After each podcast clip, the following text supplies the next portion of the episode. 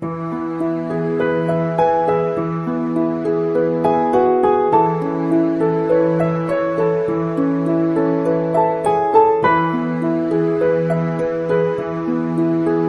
位亲爱的听众朋友们，大家好，这里是十里铺人民广播电台联合喜马拉雅共同制作播出的《光影留声机》，我是鸽子。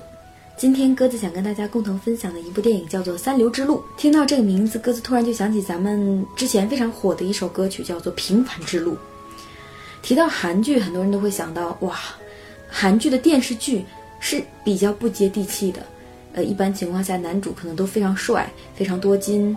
然后又非常爱我们的女主，虽然我们的女主并没有像其他的女生那样拥有很强的魅力或者是很显赫的家庭背景，但是男主依然对她不离不弃，爱得死去活来。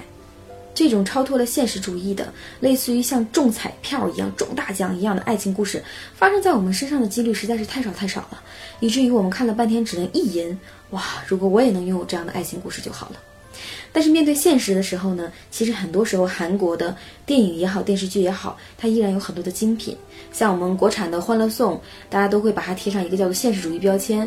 但实际上，在我们的日常生活当中，像《欢乐颂》这样的影片，它其实还是不够现实主义的。很多时候，它还是悬在空中的。比如说他们的一些中产甚至高产等等等等，在我们平时的生活当中，或者是我们身边这样的朋友可能会有，但是到到我们自己或者大多数人而言。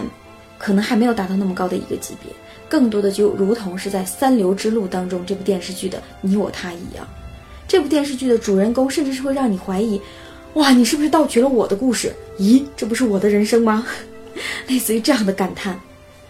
所谓一流、二流又是有多么的高贵呢？那三流又是有多么的低下呢？这部电视剧会用它的一种乐观也好、幽默也好、搞笑也好，甚至是一种平铺直叙也好。让我们真正的感受到三流拥有三流的梦想，三流拥有三流的三流的力量，而那些所谓的社会精英，所谓的一流，他们或许也非常的龌龊，非常的下流，并没有比别人高尚到哪儿去，而恰恰相反，像这种小人物的平凡，反而身上充满了光光芒。啊，看了这部电视剧，看了第一集之后，又紧紧的抓住鸽子的眼球，让我觉得，哇，这几个主人公，好有魅力啊，好像是我身边那些。没事儿就泛泛二，但是又非常拥有朝气、非常拥有梦想的朋友们呀。其实我们在看很多国产的电视剧之前，非常非常火的啊。当然了，这些电视剧可能会暴露年龄哈。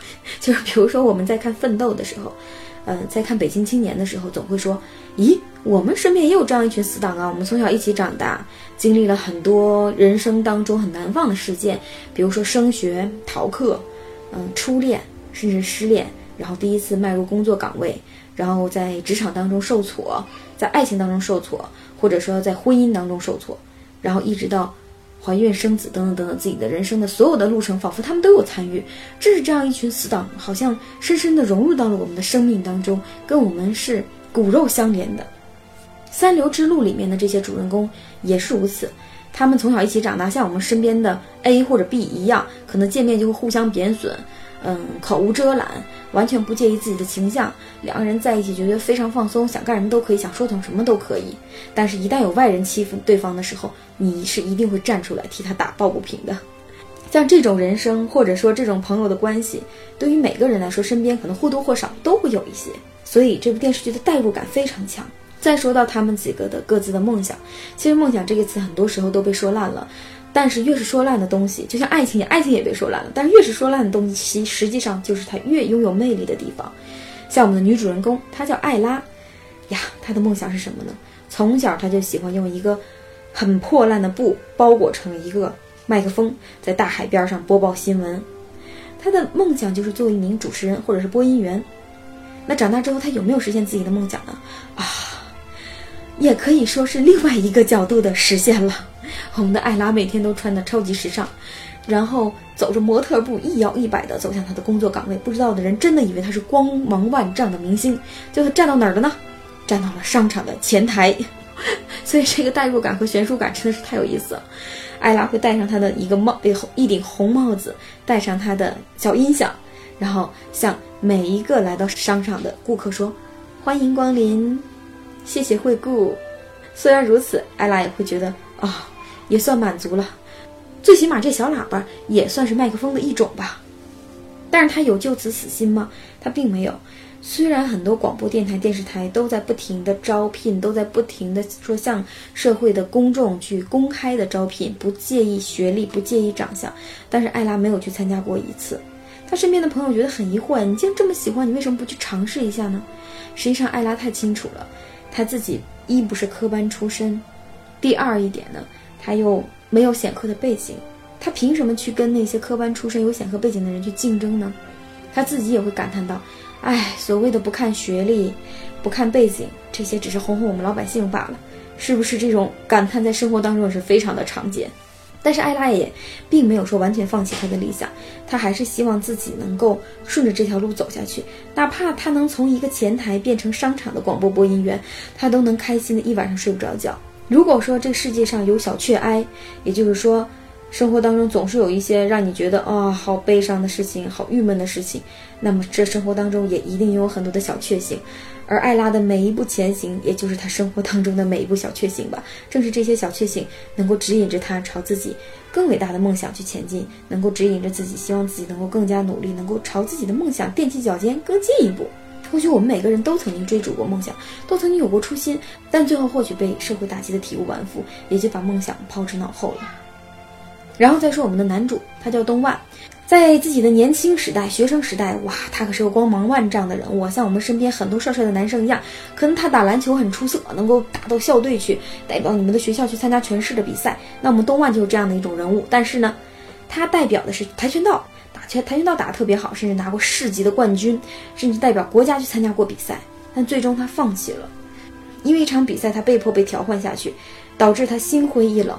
而之后，他也面对现实，他的家庭压力也很大，他也拥有自己的一些小想法，比如说他想给自己的父亲买一套房子，给自己妈妈买一辆车，能够照顾自己其他的亲友等等等等。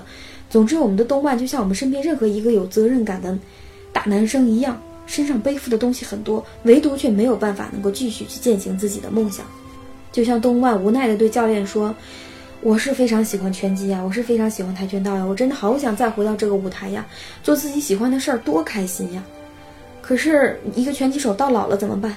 他能养活他自己吗？他又问教练：打拳击会赚很多钱吗？如果不能赚很多钱，遍体鳞伤，那么我又会成为谁的负累呢？我接下来的人生要怎么去走呢？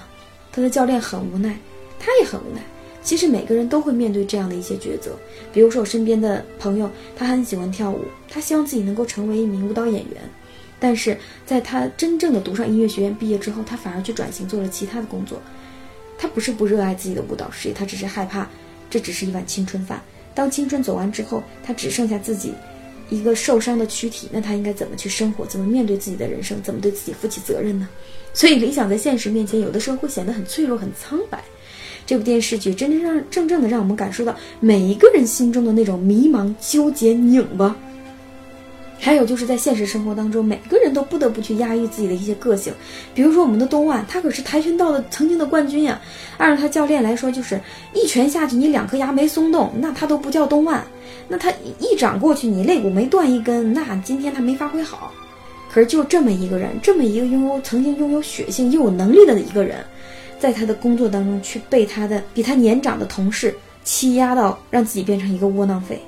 他年长的同事总会以我比你年长，所以你要比我多干活，甚至是耍无赖跟他说：“我今天喝酒了，所以我不能干活，所有的活都得你干。”东万没办法，他忍气吞声，因为他这个年长同事会不停的警告他：“你想辞职吗？你不想干了吗？要知道我在这公司混的时间可比你长得多了，我要是打一汇报，明儿你就没工作了。”东万得付房租呀，得吃饭呀，他没办法。在没有找到下一个更适合他工作的时候，他只能忍气吞声，被上司破口大骂。这可能就是真真正正的虎落平阳了吧？真是虎落平阳被犬欺呀！原来是一个国家级代表的跆拳道选手，现在整天被自己的上司动不动就打一下头，动不动就怼两下，怼你几句倒罢了，身体上也不停的给你伤害。真想回过去一拳，但却默默的要把拳头放下，忍耐下去。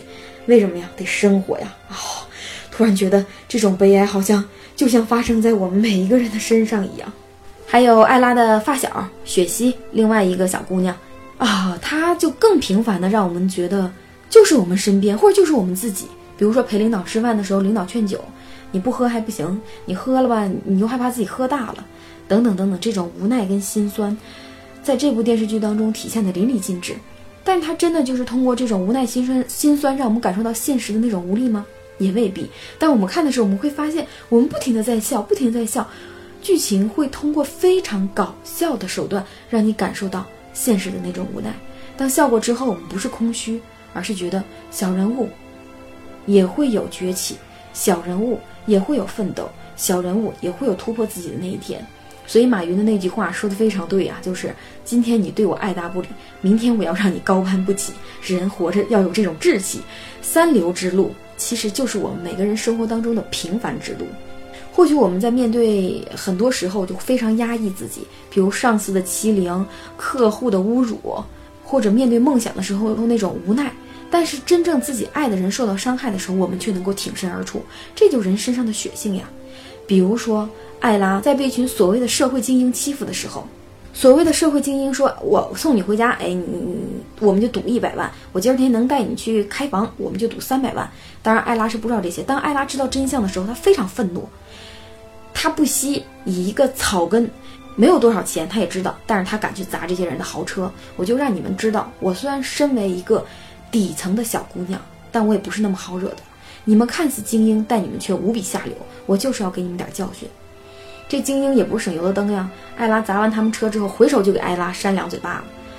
我们的男主东万，也就是刚才鸽子说到这个跆拳道的国家级代表，他看到了，他碰到了，因为艾拉之前叫东万来接他嘛，是不是？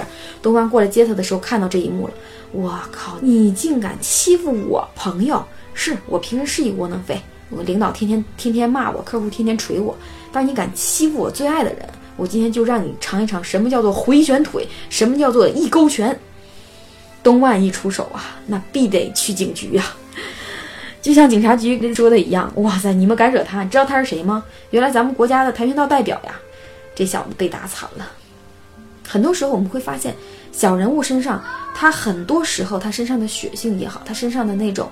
意气风发也好，少年壮志也好，可能被现实已经压迫的，被磨的已经变成一个圆了，没有自己的个性，也不敢去张扬自己的个性。我们没有强大的社会背景，我们不能拼爹拼妈，我们只能拼自己，而且我们的能力又有限，因为我们成长背景给我们的能力就是这样子的。但当我们爱的人真真正正陷入危险的时候，我会挺身而出，绝对不会落荒而逃。当我爱的人被他的上司欺负的时候，被他的客户欺凌的时候。我可以忍受这些窝囊气，但我却不能看着他们忍受这种窝囊气。或许正是这种血性，或许正是这种热情，能够燃起你对生活的这种渴望。这个时候你会发现，虽然我们在这个世间当中被很多的精英也好，被很多顶层的人也好，他们说是贱民也好，屁民也好。但我们这些贱民屁民也是同样拥有理想的，我们这些贱民屁民也是同样坚守自己的岗位，认认真真、兢兢业业的去生活的，为这个社会运转做出贡献的。所以从这个角度上讲，一流、二流、三流也好，最终都是平等的。也就是说，每个人最终都是殊途同归，归为平凡之路。所以这部电视剧就会让你笑中带泪，会让你觉得啊。这群小人物不就是身边的你我他吗？这群人不就是我们成长的样子吗？这些人到社会打拼不就是我们无奈的样子吗？这些人被欺凌不就是我们窝囊的样子吗？这些人奋起反抗不就是我们充满血气方刚的样子吗？或许人生会给我们太多的灰暗与悲怆，但我们终究会用自己的拳头，终究会用我们自己的脊梁去为自己打出一片天空。也许我们的一片天空是一个很小的公寓，也许我们的一片天空是一个。